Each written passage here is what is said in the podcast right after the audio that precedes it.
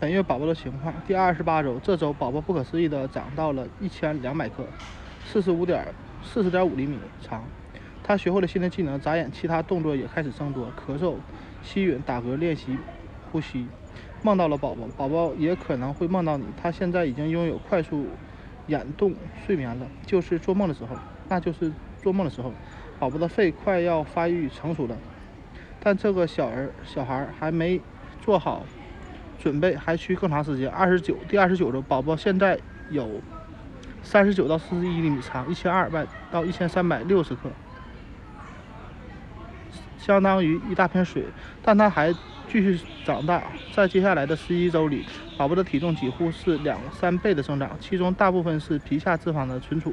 所以，随着宝宝的增大，子宫内的空间也越来越小，你可能不容易感受到宝宝的踢打，更多的感受到他的手手肘和膝盖的挪动。第三十周，什么东西四十一厘米长，体重超过了一千三百六十克，却还能这么可爱？就是你肚子里的宝宝。他每天都在长大，同时长大的还有大脑，他在为即将到来的外部世界生活做准备。从这一周开始，宝宝的大脑初具规模，有了典型的沟回沟回，这些褶皱有助于宝宝生出生后组织脑组织继续增长，使他逐渐从新生儿成长为反应有反应的宝宝。有些能力的幼动幼儿，充满好奇心的学龄儿童，越来越。大的而大脑将开始负担起控制身体的责任，比如调节体温。